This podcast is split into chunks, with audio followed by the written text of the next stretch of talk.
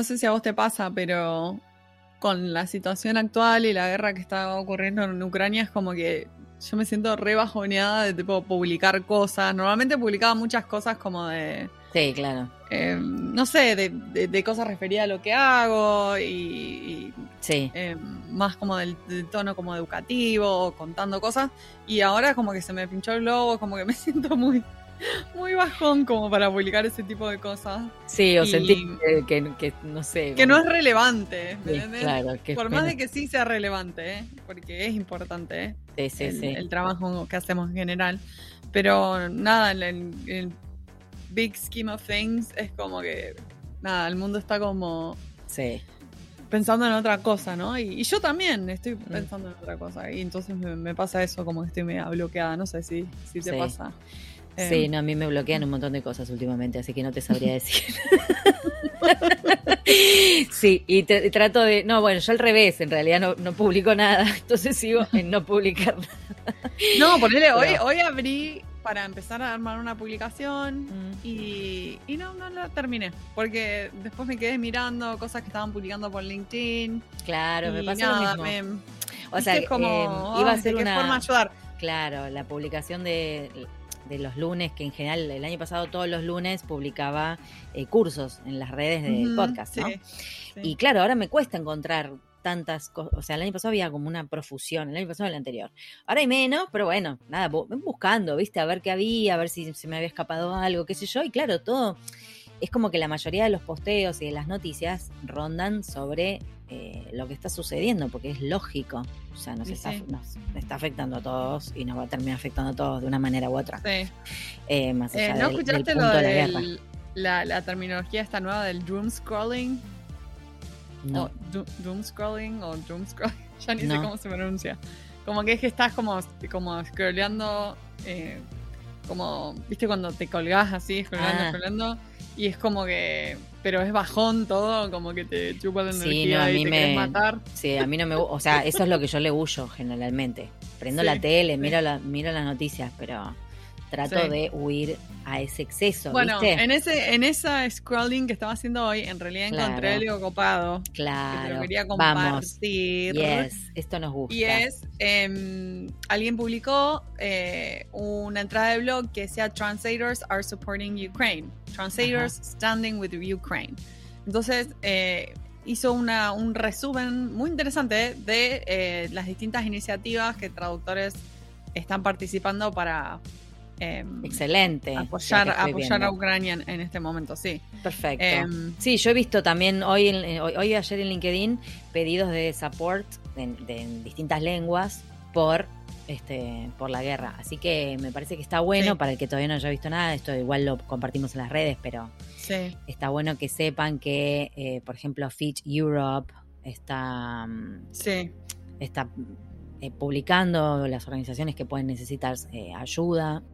Sí, hay un hashtag que se creó que también me parece que está bueno compartir, que es Ukraine, eh, guion bajo, support, guion bajo, XL8, Ajá, como para todos los que necesitan, eh, es buena nada, de esa. los que van a publicar algo referido a, a cómo los traductores están apoyando. eh, Sí, y vi mucha gente ofreciéndose ¿eh? en las redes. O sea, Sí. eso me encantó. O sea, muy intérpretes, traductores.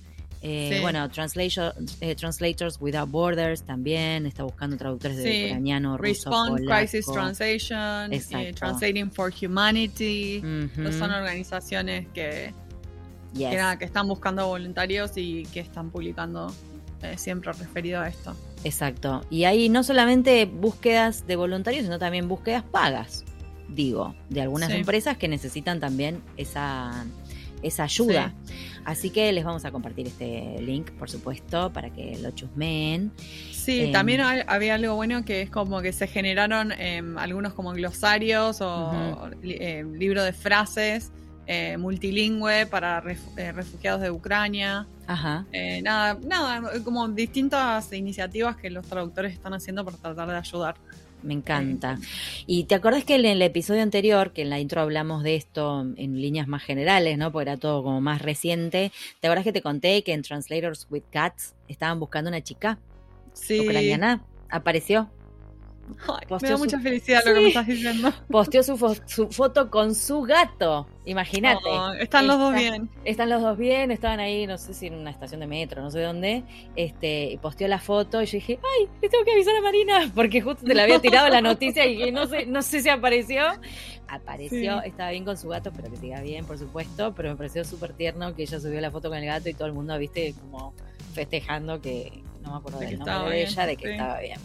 Así que bueno, qué sé yo, la verdad que Sí. nada, lo que uno se puede hacer desde su lugar, que nosotras no sabemos ucraniano, pero ni ruso ni nada. Eh, pero bueno, capaz que cada uno de su lugar puede colaborar con algo y Sí, al menos difundiendo dónde. totalmente compartiendo la información, exactamente, avisando a quien conozcas, eh, no sé, colaborando con dinero, lo que sea. Sí, este, donando a gente que, organizaciones, sí, que se está escapando básicamente de su casa por todo esto, ¿no? tal cual, tal cual. Bueno, ahora la levantamos un poquito con una entrevista que está buenísima. Sí, Ellas no son se así. no apaguen, ellas no ellas se caen, pero se vuelven a levantar. No.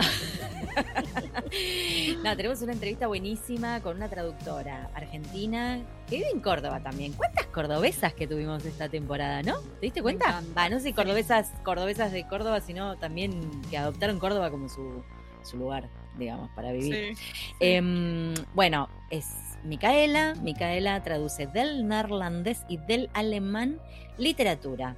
Es decir, más exactamente, teatro, poesía, prosa. Te va a encantar. Ujú. Te va Imperdible. a encantar. Dale. Besos. Nos vemos.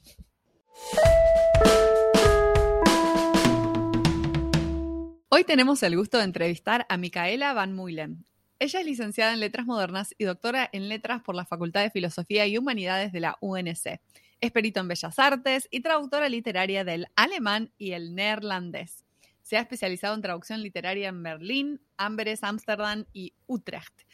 Traduce poesía, teatro, narrativa y literatura infantil y juvenil. Ha traducido una veintena de libros para editoriales argentinas y extranjeras. Es profesora titular de las cátedras del área de literatura de habla alemana y de traducción literaria del alemán de la Facultad de Lenguas, UNC, y profesora de los cursos de holandés en la misma institución. Desde 2016 ha dirigido proyectos de investigación en torno a la literatura de habla alemana y neerlandesa y su traducción. El proyecto actual se llama Texto, Imagen y Traducción, Literatura de Habla Alemana y Neerlandesa del siglo XXI. Micaela, es un placer que estés aquí con nosotras en pantuflas. Bienvenida. Bueno, muchísimas gracias. En pantuflas me encanta el nombre, además. Estoy reidentificada. Bueno, muchas gracias. La verdad es un placer, eh, está buenísimo tenerte acá. A nosotros nos encanta, además, además de entrevistar a todos nuestros, los colegas que han pasado por acá, nos encanta hablar de idiomas sobre los que no sabemos nada y sobre los que no se habla tanto tampoco, digamos, ¿no? Nosotros somos medio mainstream, porque estamos con medio del todo, Medio, medio del todo. español. Somos como tipo, ah, inglés, ah, la más común. Bueno, Claro, Como bueno, una chas, digamos. Estas traductoras suelen su- presuponer que traducís del inglés, sí, eso nos pasa. ¿Y viste? Sí, claro, tal cual, tal cual. Entonces, la verdad que está buenísimo, nos da como mucha curiosidad todo, ¿no? Ya te vamos a sacar mucho el jugo, prepárate. Pero Bueno. antes que nada, lo que te, quiero- te quiero preguntar, primero, ¿dónde estás geográficamente? ¿En Córdoba? Yo estoy en Córdoba, sí, sí, soy Ah, cordobesa ok. y, Ajá. y eso. Sos de Córdoba y vivís en Soy de Córdoba. Córdoba y vivo en Córdoba, sí. sí. ¿Y qué pasó con el acento? Ah, no se nota, pero ya se me va a escapar No. Ah. alguna cordobesa, lo van a ver. Esperen que avance la, que avance la charla. que nos encanta, nos encanta el acento cordobés y, me- y por eso te pregunté, digo, ¿será que es de otro lado y simplemente está en Córdoba por, por No, elección? no, no, no, no, No. soy, soy Naciste ahí. cordobesa 100%. Mira vos. Sí, Y las pantuflas están, ¿no? En su lugar, digo. las- por supuesto. Acá tengo las Perfecto. pantuflas. eh, Muy Listo. bien. Podemos dar comienzo, la casa está en orden. Micaela, eh, otra pregunta, la, otra preguntonta del día, ¿no? Porque es medio un- una preguntonta. Pero siempre me pregunto, ¿cuál es la diferencia entre neerlandés y holandés? ¿O es que no hay diferencia? No, en realidad no hay diferencia. La- la- el Ah, nombre oficial de la lengua es neerlandés, pero como ok, eh, se hizo muy conocido holandés por las provincias de Holanda, digamos, Claro. eh, se, suele decir holandés. De hecho, los cursos de neerlandés se llaman, se publicitan acá en la facultad como cursos de holandés, porque la mayoría de la gente no usa el nombre que sería el más oficial neerlandés para referirse a ese idioma. Pero es la misma lengua que se habla en eso, en Bélgica, en el norte, que también se dice flamenco, eh, y en Países Bajos. Y en Qué loco, no sabía eso que se decía flamenco. Claro, sí, en la, la, la variedad, digamos, de que se habla en Bélgica se le dice flamenco. Flamenco, mira vos. ¿Viste? Bueno, ves, yo tenía esa confusión porque para mí toda la vida había sido el holandés y digo, capaz que estamos simplemente hablando eh, con un nombre viejo, ¿viste? Y, eh, deberíamos decir neerlandés. Ahora ya me lo explicaste. No, no, Excelente. no sé si habrá más gente con esta con esta duda. Eh, no sé, yo qué sé, yo tenía esa duda. No, no, es, una pregunta que todo el mundo tiene, sí. Ah, excelente. ser muy claro, porque, claro, ¿por qué tantos nombres? Y en distintos idiomas vieron que es distinto. Sí, claro, y no tenemos mucha idea, es lo que te decía antes, ¿viste? Claro, porque se conoce menos. Exactamente. Eh, bueno, y me intriga muchísimo cómo es que llegaron estos dos idiomas a tu vida, el alemán y el neerlandés. Bueno, en realidad siempre estuvieron porque eh, nací en algo así que hoy se diría una familia multicultural. la familia de mi mamá viene, bueno, mi familia es muy, muy compleja, pero la familia de mi mamá viene de principalmente de Alemania y Austria. Entonces su lengua ah. materna es el alemán. Claro. bueno, después atrás está Polonia y Hungría y etcétera, pero bueno, eso es como lo, lo que más, sí, lo más cercano. Y de parte de mi papá, la familia viene de Bélgica. Eh, ah. Entonces, por eso el neerlandés. ¿Pero ellos dos vienen de esos países o ellos dos son de argentinos ellos son, y tienen... Ellos son argentinos, sí, son argentinos. Su familia Ok, ok, ok. Pero tienen sus antepasados, digamos, su familia de, esos, de estos lados. ¡Ah! ¡Qué flashero que es de chiquito! Como, sí, sí, de chiquita hablaba eh, empecé hablando eso, alemán con mi mamá siempre, neerlandés con mi papá y aprendí castellano, bueno, porque vivo en Argentina, ¿no? Pero me acuerdo, siempre cuento la anécdota, que en Jardín de Infantes, en un barrio perdido en Córdoba, eh, primer cuatrimestre la libreta salía que, claro, la nena está, es muy, no sé, se integró bien, pero no habla. El trimestre, claro, habla hasta por los codos. La maestra se va a preocupada, claro, porque debo haber hablado, no sé, haber tenido el vocabulario muy limitado en castellano. Claro, qué loco lo que contás. hasta que lo empecé a usar más activamente. Pero bueno, igual considero el castellano como mi lengua primera a la que traduzco, ¿no? Porque es en la que me Claro. sí, y sí, siendo de acá y viviendo acá es como la que más estudiaste, la que más aprendiste, me imagino. sí, sí. No, traduzco en la, como traduzco en literatura, no traduzco en la otra dirección. No traducís a la otra, claro, no haces inversa. Claro, no. No, no, no. Pero no, haces inversa en literatura, digamos. Si hicieras otra cosa, ¿te animarías?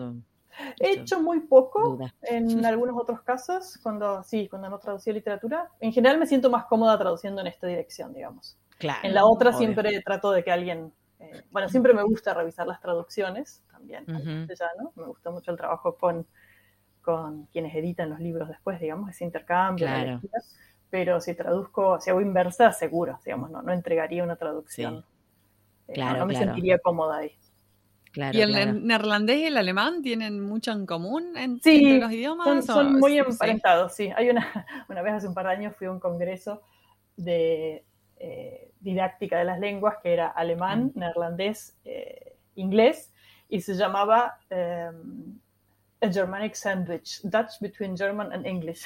y me encantó porque se ubica, digamos, en esto, ¿no? El, claro, ¿de dónde viene? del alemán, la, la, lengua, las palabras son muy parecidas al alemán en general, y pero la gramática es más similar al inglés, es más simple que la gramática alemana, que es, bueno, tiene su complejidad. Mi mamá, por ejemplo, que no habla, perdón, no habla neerlandés, lo entiende a mi papá cuando él habla. Mira vos. Hay como intercomprensión ahí. Yo me acuerdo cuando fui hace muchos, muchos, muchos, muchos años, pasé por Ámsterdam y no, mm, no entendía nada. O sea, me parecía que había muchas vocales todas juntas.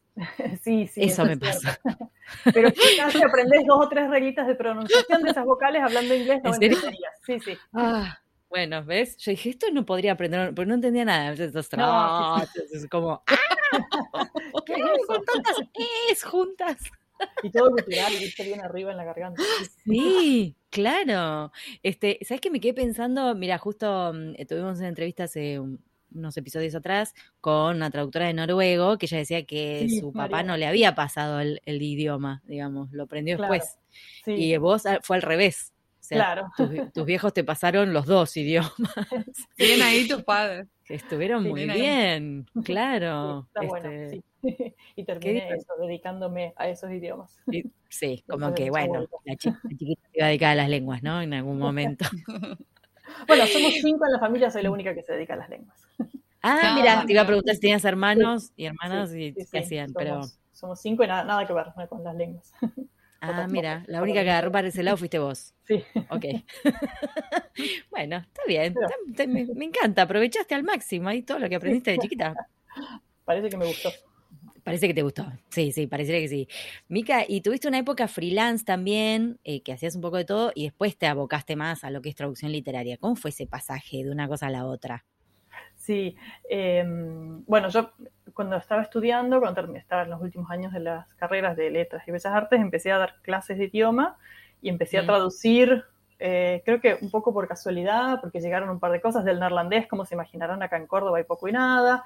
Entonces, como que una cosa llegó a la otra, me terminé haciendo un perfil en pros, empecé a trabajar eso, eh, para mm. agencias, para sí, clientes directos, no sé, todo claro, aparte un perfil re particular, re único casi, te diría. Claro, sí, eso. Yo creo que sí, empecé porque había como mucho, mucha demanda y después en un momento dije, bueno, quiero volver a, lo, bueno, lo que había estudiado, quería volver a la investigación, entonces empecé el doctorado en letras y trabajé mm. Con teatro contemporáneo.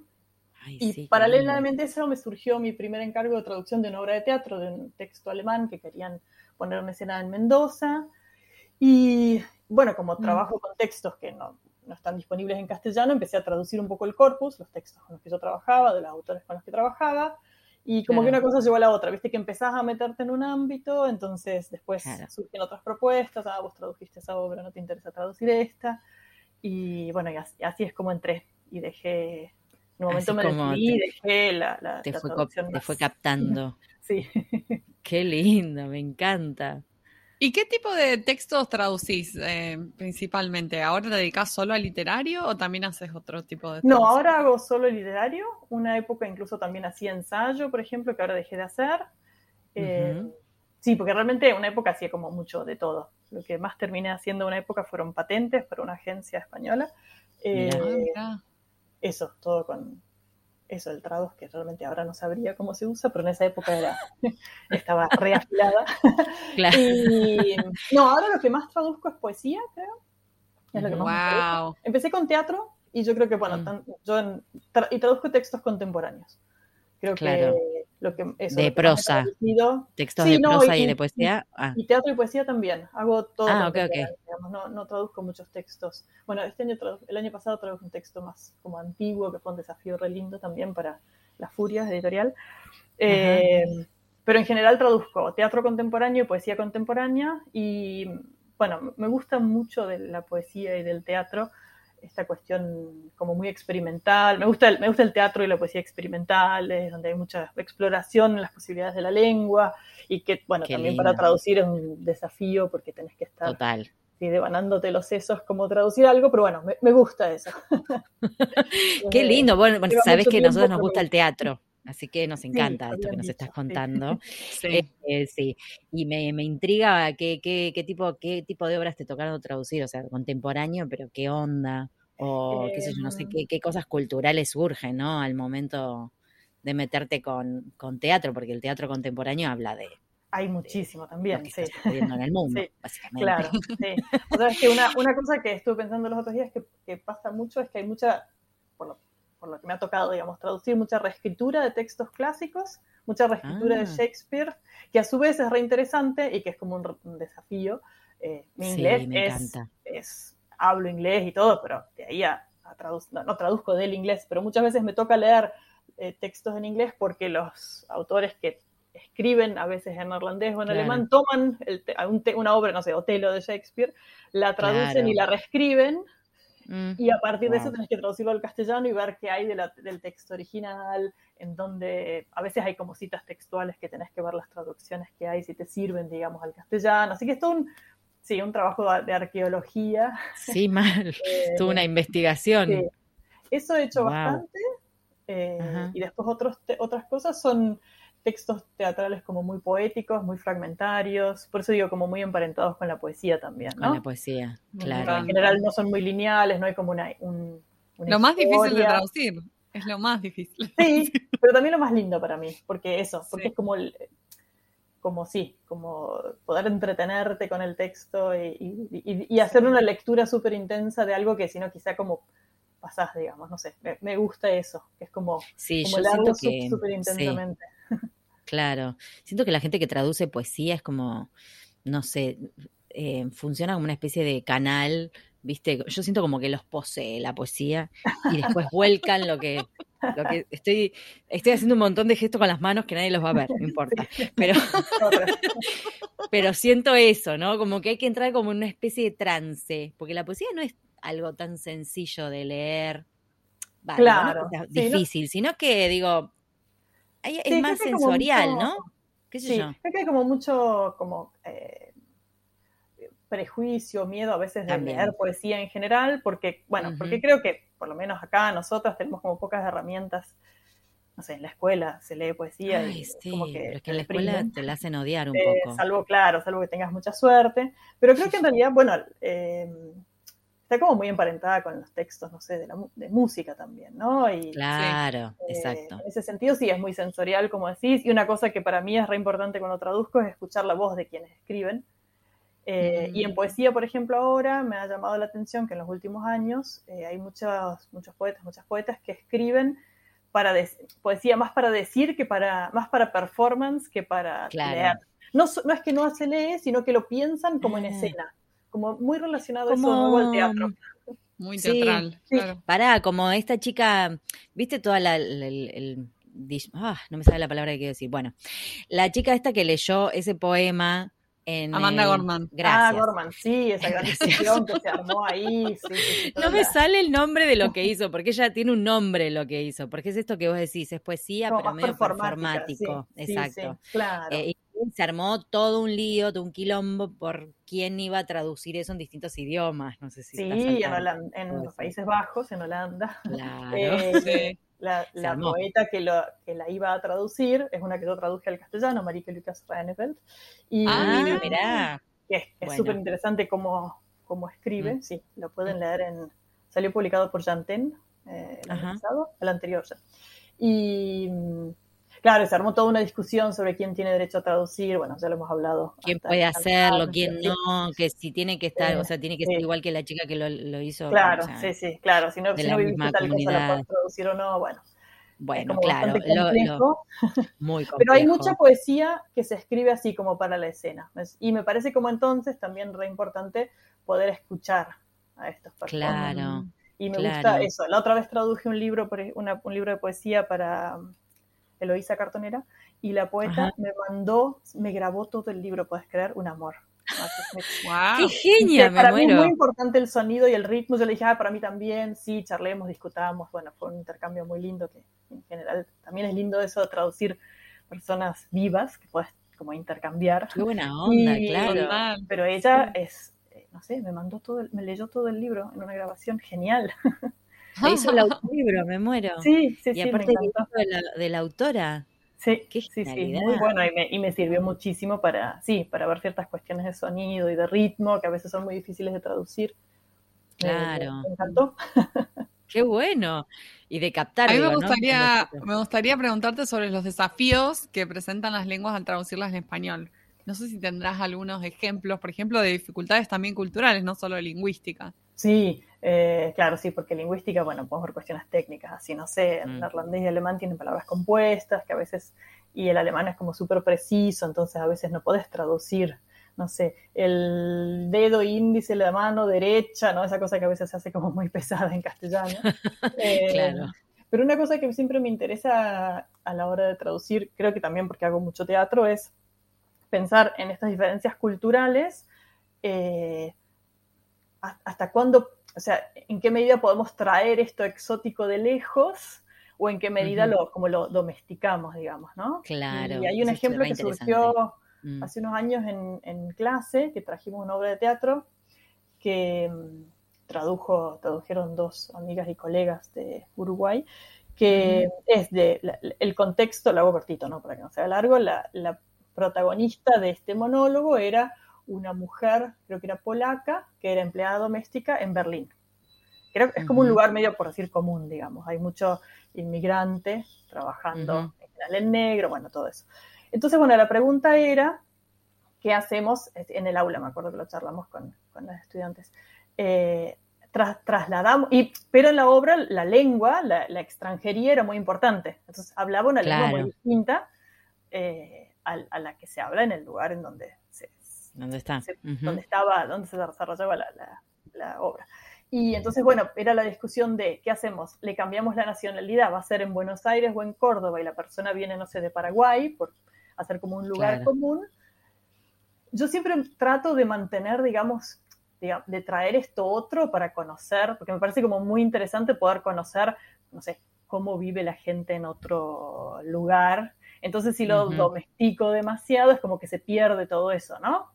Claro, claro. Pero por otro lado, a veces necesitas adaptar ciertas, no sé, ciertas comidas que, no sé, hay en una novela de una autora que estoy traduciendo ahora también para eh, Caballo Negro, de Esther Herritzen, en la, novela anterior que traduje de ella, hablaba de unas papas fritas que son hechas a partir de puré de papas, que tienen un nombre en holandés ah. específico.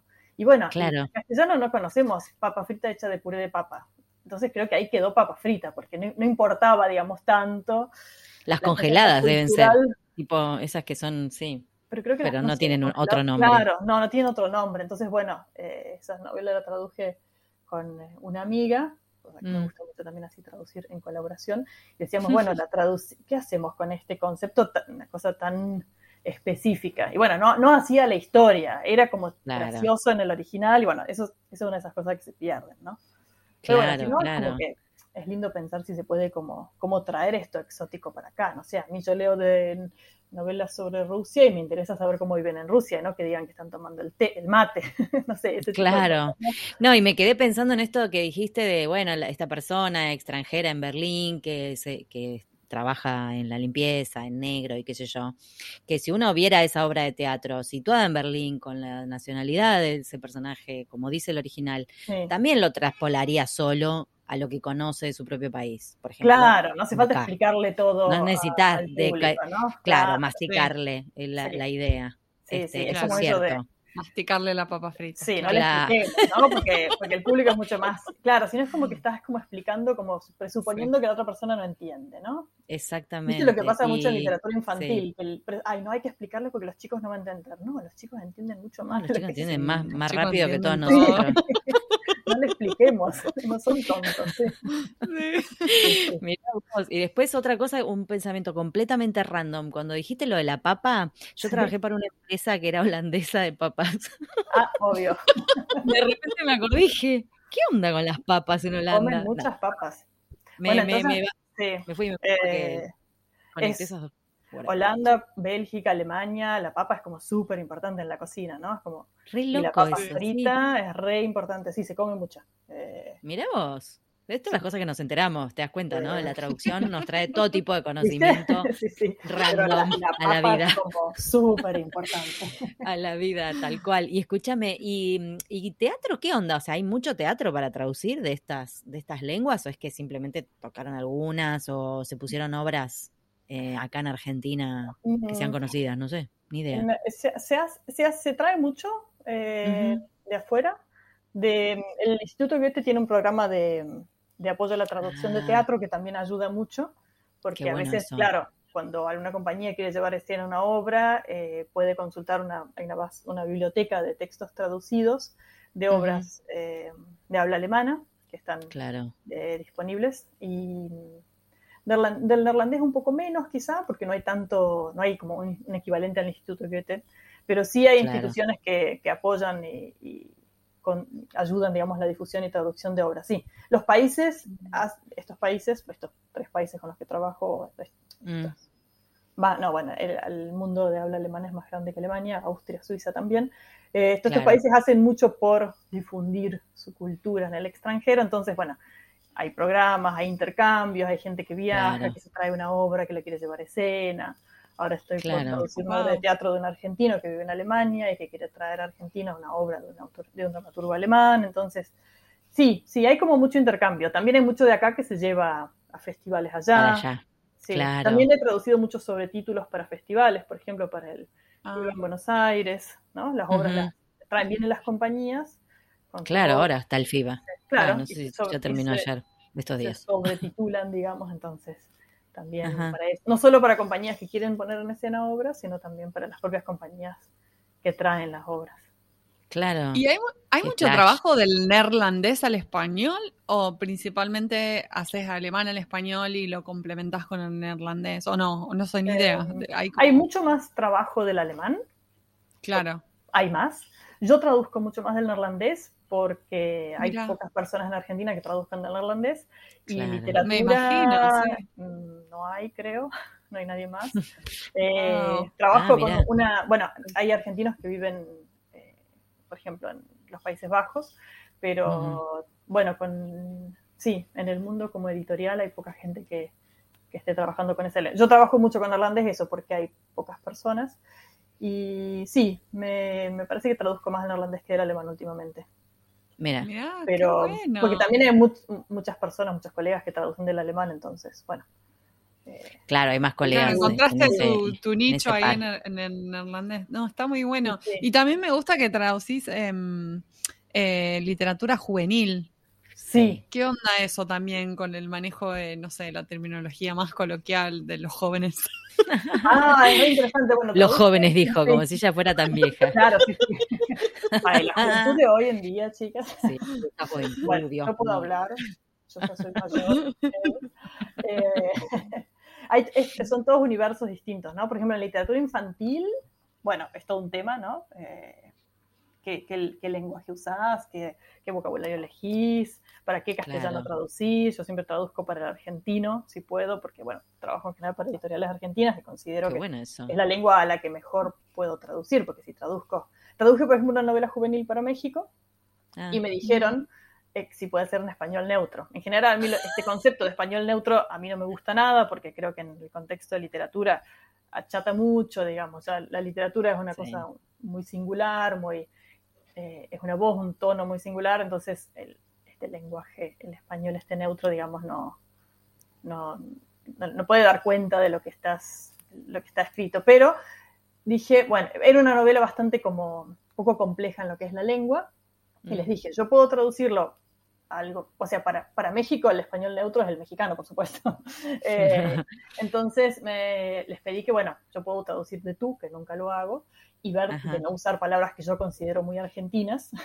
Claro, Pero bueno, alguien lo tiene que revisar al texto. Y de hecho han modificado muchas cosas y yo ahora leo el texto y en muchas cosas no me reconozco, digo, modismos, frases, usos de preposiciones, vocabulario. Ah. Le consulté a una amiga que es mexicana y me pasó algunos tips. Creo que remera se dice playera, no sé, o algo así, no me acuerdo cómo era la cosa. Ah, y una cosa que sí quedó que no entendieron es, la, pava, la pava de calentar el agua. Me muero. Ah, ¿Cómo se dice? No sabemos. Creo que caldera, no me acuerdo, me tendría la tetera, la caldera. tetera, no me acuerdo qué pusieron. Pero me dijeron, no entendemos esa frase, ¿qué es eso? Calentó el agua en la pava para el No, no, no, eso no. Pero, bueno, ahí no hubo mucho lenguaje eh, de joven, ¿no? Pero sí traduje otra novela de un autor belga de origen marroquí, que la, situación es jóvenes de hijos de inmigrantes, que en Bruselas hay, una inmigración muy grande de, distintos países, y, ahí el desafío era, bueno, por un lado era claro, eh, cómo usar terminología, sobre todo insultos, no sé, hay cosas como, ¿qué decir? Turra, eh, pendeja, podés decir eso, no lo decís, se usa hoy en día, eh, no sé, chapar, no sé, ese tipo de se dice, no se dice. Entonces, bueno, le pregunté, me acuerdo, a una amiga que da clases en un secundario, de muchas cosas. Claro. Y después otro desafío ahí fue que estos jóvenes en las calles de Bruselas hablan mezclando muchas, muchas lenguas. Y ellos se ah. entienden entre sí, aunque mezclen, eh, no sé, turco, árabe, inglés. hay muchas palabras que ya son parte del, habla como nosotros hemos incorporado. Claro, Claro. Y entonces, pero esas muchas veces, entonces no sé, en holandés, está el texto en neerlandés y con muchas palabras extranjeras. Y bueno, entonces charlamos con el autor ahí qué cosas necesitamos adaptar. Hicimos un pequeño glosario al final del libro. se llama Nosotros en la Noche, salió en clase turista, y eh, bueno, había cosas que no, no, que se perdían, que ahí sí, digamos, se redujo el multilingüismo, digamos, de esa obra. Pero eso sí fue todo un tema, porque es un lenguaje muy joven. Y, y Fikri, el autor, me decía, claro, si yo escribo con este lenguaje, claro, al lector más conservador le va a chocar que acá diga una palabra en turco, no sé. Eh, al lector joven lo va a usar porque lo usa, claro, Y bueno, y ese es el efecto que él quería lograr. Y bueno, algunas cosas no pudimos mantenerlas porque no existe como nada comparable acá, digamos, ¿no? Claro. acá lo sumo te meten cosas en inglés o cosas, no sé. Claro, pero es distinto, o sea, a, donde te lleva el inglés, digamos, puede ser a otro contexto, digamos, totalmente sí, sí. turco, ¿no? Sí, claro, eh, claro. La palabra turca no te lleva a ningún lado, decís, ¿qué es eso? ¿Qué es? Pie, que es un bajón, entonces, sí. Sí, sí, que te corta, te corta el chorro ahí, lector. Sí, sí, eso fue como re difícil. Y bueno, y el lenguaje sí, de jóvenes sí. Y, y, pensando también que no envejezca muy pronto el texto, porque podés usar una palabra que está muy ahora y en dos años no. Entonces, re tema, un montón. Igual el, trabajo con, con, los editores fue re lindo. Me, eh, ¿Te gusta trabajar con gente? No sos de las solitarias. me encanta, sí, sí. y creo que por eso me gustaba este, clases también.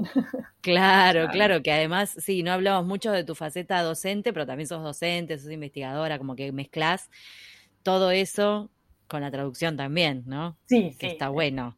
Sí, por Me imagino que se retroalimentan unas con otras.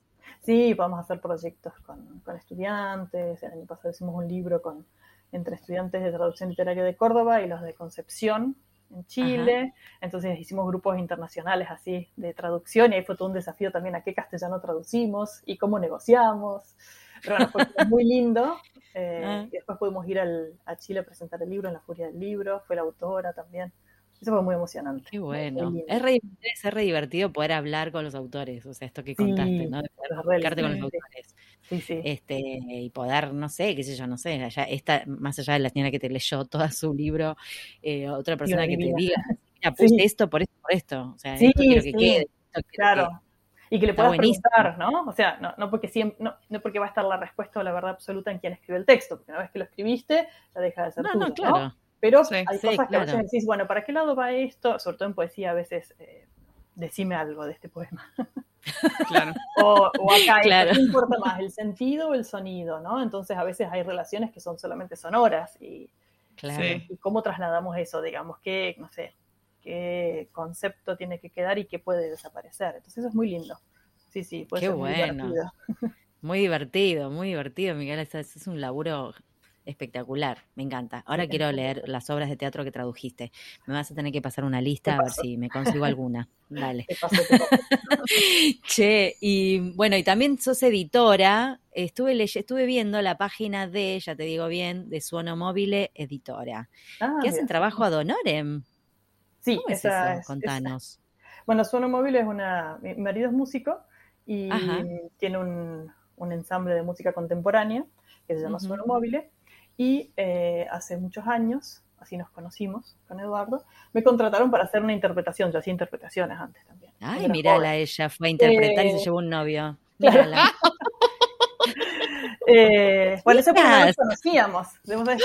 después, yo siempre hago el chiste que nos conocimos ahí y a pesar de haberme escuchado eh, interpretar, después terminamos juntos. No, pero él tiene eso, un ensamble de música y ha, organizado un par de cursos, invitado a profes a, dictar cursos acá en Córdoba. Yo hice de ah. intérprete para un curso. Eh, ahí todavía no tenía como mucha confianza con él ni nada. Bueno, yo hice el trabajo, fui, qué sé yo, pero me di cuenta, claro, cuando me pasaron el material para traducir, para interpretar, era como muy técnico, filosófico. Dije, ah, bueno, está todo bien. Y después cuando empezó a hablar el señor de música, yo no sé nada de música chica, yo no sé lo que es un do, no sé lo que es un... Es re difícil, claro, si no sabes, estás más Este hombre empezó a hablar de música y yo estaba re perdida. Entonces... Ay, pobre. Eh, le dije, bueno, cuando sea el próximo curso, que fue dos años más mm. tarde, ahí sí ya estábamos juntos, le digo, bueno, pero necesito que me den como una capacitación, algo en música, eh, hicimos una formación con estudiantes también, que después trabajaron de intérpretes en, ese curso, que estuvo muy lindo, y después a partir de ahí surgió el proyecto de traducir un texto de uno de los profes, y dijimos, bueno, ¿qué hacemos con el texto? Eh, bueno, eh, publiquémoslo en algún lado, y, y armamos una editorial. Me encanta. Así nomás. Sí, eh, sí, como a veces decís, bueno, calma. No, bueno, es un proyecto re lindo, traducimos, eh, no solamente traducimos, publicamos textos de música, con textos muy nuevos sobre música contemporánea y muchos de esos textos se traducen, muchos están en castellano y otros en otras lenguas y del alemán eh, traduzco yo y ahora también traduce Eduardo y bueno, otros colegas hemos ido sumando gente, pero bueno, sí, es algo que lo hacemos por amor a la música. y ahí no, bueno, el concepto de ese editorial sí es que no cobramos, no cobran ni quienes escriben, ni quienes traducen, ni eh, quienes hacen el arte de tapa, porque, bueno, lo hacemos. Y de hecho, la venta de los libros es para financiar el próximo libro, digamos, no hay. Tampoco ganamos. Claro. Para, para seguir la rueda, nada más. Claro, sí, sí, solamente. Mira qué buena onda, me encanta. Ay, haces de todo, Micaela, Dios mío. Qué barbaridad. Escúchame, bueno, viste que estás, eh, ¿Cómo? En distintos momentos, digo. Sí, me imagino, me imagino que no haces todo junto, pero es un montón igual. Eh, te cuento que, bueno, viste que esta ya es nuestra cuarta temporada. Sí. Y en cada temporada la pregunta final a cada invitado es especial. ¿No? O sea, siempre la misma y generalmente tiene un tono filosófico. Hemos tenido también ciencia ficción. Eh, ah. esta temporada te tocó más que nada una cuestión medio nostálgica, reflexiva. Y la pregunta la hace Marina. Te dejo con Marina. Ah, gracias. La pregunta dice, el camino profesional presenta muchos momentos diferentes, pero siempre hay uno de crisis o encrucijada que nos sacude y que al superarlo aprendemos algo. ¿Cuál fue ese momento para vos y qué aprendiste? Ah, Chan, Chan qué difícil pregunta. Te dije, te dije que era. Me, ¿eh? advertiste, me preparaste. Eh, encrucijada. No sé si encrucijada, pero creo que la transición de, decir, bueno, me dedico de lleno a la traducción literaria, a la investigación, fue como un quiebre importante. Antes trabajaba eso como freelance y tenía como, bueno, no sé, un buen ingreso fijo todos los meses, tenía mucho trabajo. Eh, y eh, hay una pequeña anécdota, no sé, eh, en un momento me escribe, cuando yo ya había decidido, bueno, y empecé a dejar mis clientes, a decir, bueno, no, no, no sigo trabajando acá, había un cliente que mm. me escribía una o dos veces al año para una traducción concreta, y me escribe y me dice, bueno, si tengo disponibilidad, y le digo, no, mira, no, no estoy trabajando más porque me dedico a la, la traducción literaria y a la, investigación ahora y empecé a trabajar en la universidad. Y el señor era de un, el, cliente era un banco. Entonces el ah. señor del banco me dice, pero ¿por qué hace eso, señora? Si no le conviene, gana mucho menos plata. me muero. Muy mal se puso por vos. pero ¿por qué hace eso? Y le dije, bueno, porque es que disfruto mucho más este tipo de traducción, pero no lo pude convencer. No, no. Se quedó como, se quedó mal. Se quedó como, se quedó pensando. Pero me encantó el mail. Después dije, claro, el señor trabaja en un banco. Claro. Es como otra sí, bueno. Él ve, eh, claro, ve otra cosa, tal sí, cual. Y, y, como hay, hubo distintas preguntas así también, pero ¿estás segura que vas a dejar esto? Que, estaba tan bueno. Nunca faltan. Nunca eh, falta la gente que te... ¿Estás segura que, te vas a tirar la pileta? Sí, ya me puse en la claro, sí, me voy a tirar. Eso. Chau. Saludos. Y bueno, y al principio sí, no tenés tanto, O sea, ahora tengo muchas traducciones, pero al principio, viste, cuesta, en cada ámbito nuevo que te metes cuesta entrar. Y Por supuesto. Fue, mm. fue bueno, una cosa que pensé, que un poco improvisé, un poco pensé y, y estoy muy contenta de, haberlo, de haber tomado esa decisión, ¿no? Qué grande, qué bueno. Y sí, son cosas que cuestan y eh, como bien decís, cuando uno se mete en algo nuevo, cambia de rubro, lo que sea, ¿viste? Este, se tiene que bancar ese, ese carreteo inicial, pero lo importante es la felicidad, querida. Así que nos encanta que, lo hayas logrado. Sí, sí, no, estoy muy contenta, sí, sí. Qué bueno, y que hayas, estés haciendo cosas tan lindas, la verdad. Qué linda entrevista, gracias Micaela. Ay, bueno, gracias, muchas gracias a ustedes, qué lindas preguntas. me, aprendimos un montón como siempre, me encanta. Qué bueno. Pensando todo lo que preguntan, porque uno se queda pensando después. Sí, quedas pensando lo que tendría que haber dicho. ¿Qué aprendí en aquella crisis? Claro. Este, no, estuvo genial, la verdad estuvo genial. Este, muchísimas gracias por sumarte a charlar con nosotras. Muchas gracias a ustedes y, felicitaciones por este ciclo, que está muy bueno. Esto de ah. visibilizar lo invisible. Sí. Sí, sí, sí, visibilicemos. Visibilización a tutis. Este, mucha, sí, la verdad está, está bueno, a nosotros nos encanta, nos encanta conocer eh, colegas que hacen otra cosa, que nos cuentan un montón de cosas que no sabemos, que aprendemos y, y esto exponencialmente a toda la gente que escucha, así que nada, más. Un besote grande, mil gracias. Muchas gracias, Micaela.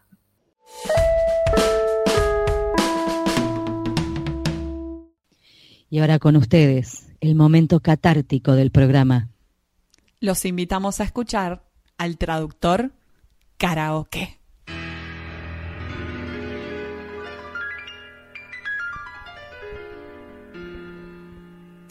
At first I was afraid, I was petrified.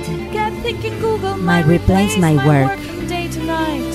Then I spent so many nights thinking all that it does wrong, and I grew strong. And I learned how, How to get get along. along. And so you're, You're back. You, You have a mess. You just need me To to, fix machine translation. Nonetheless, I should have known that was your goal. I should have known you will need me. If I'd known for just one second, You'd you'd be be, back. back. to bother me. Go and go. Use DMT. Just turn. Cause You're not welcome anymore. Weren't you the one who Tried to hurt me with goodbye. Did you think I'll Crumble. Did you think I'll Lay down and die. Oh no, not I. I will survive. Oh, as long as I know how to translate, I know I'll stay alive. I've got all my life. I've got all my knowledge and I'll, survive. I will survive. Este fue un nuevo episodio de En Pantuflas, patrocinado por nuestro amigo fiel, MemoQ. Si sos tan fan de MemoQ como nosotras, aprovecha el 45% de descuento exclusivo para podcast escuchas. Anota este código, CAM-pantuflas45. Podés encontrar todos los episodios del podcast en nuestra página en guiondelmediopantuflas.com y suscribirte para escucharlos apenas salen en iTunes, Spotify y Google Podcast. Prohibí sorpresión, en la Argentina, en Los Ángeles, en Buenos Aires, Pantuflas al virus.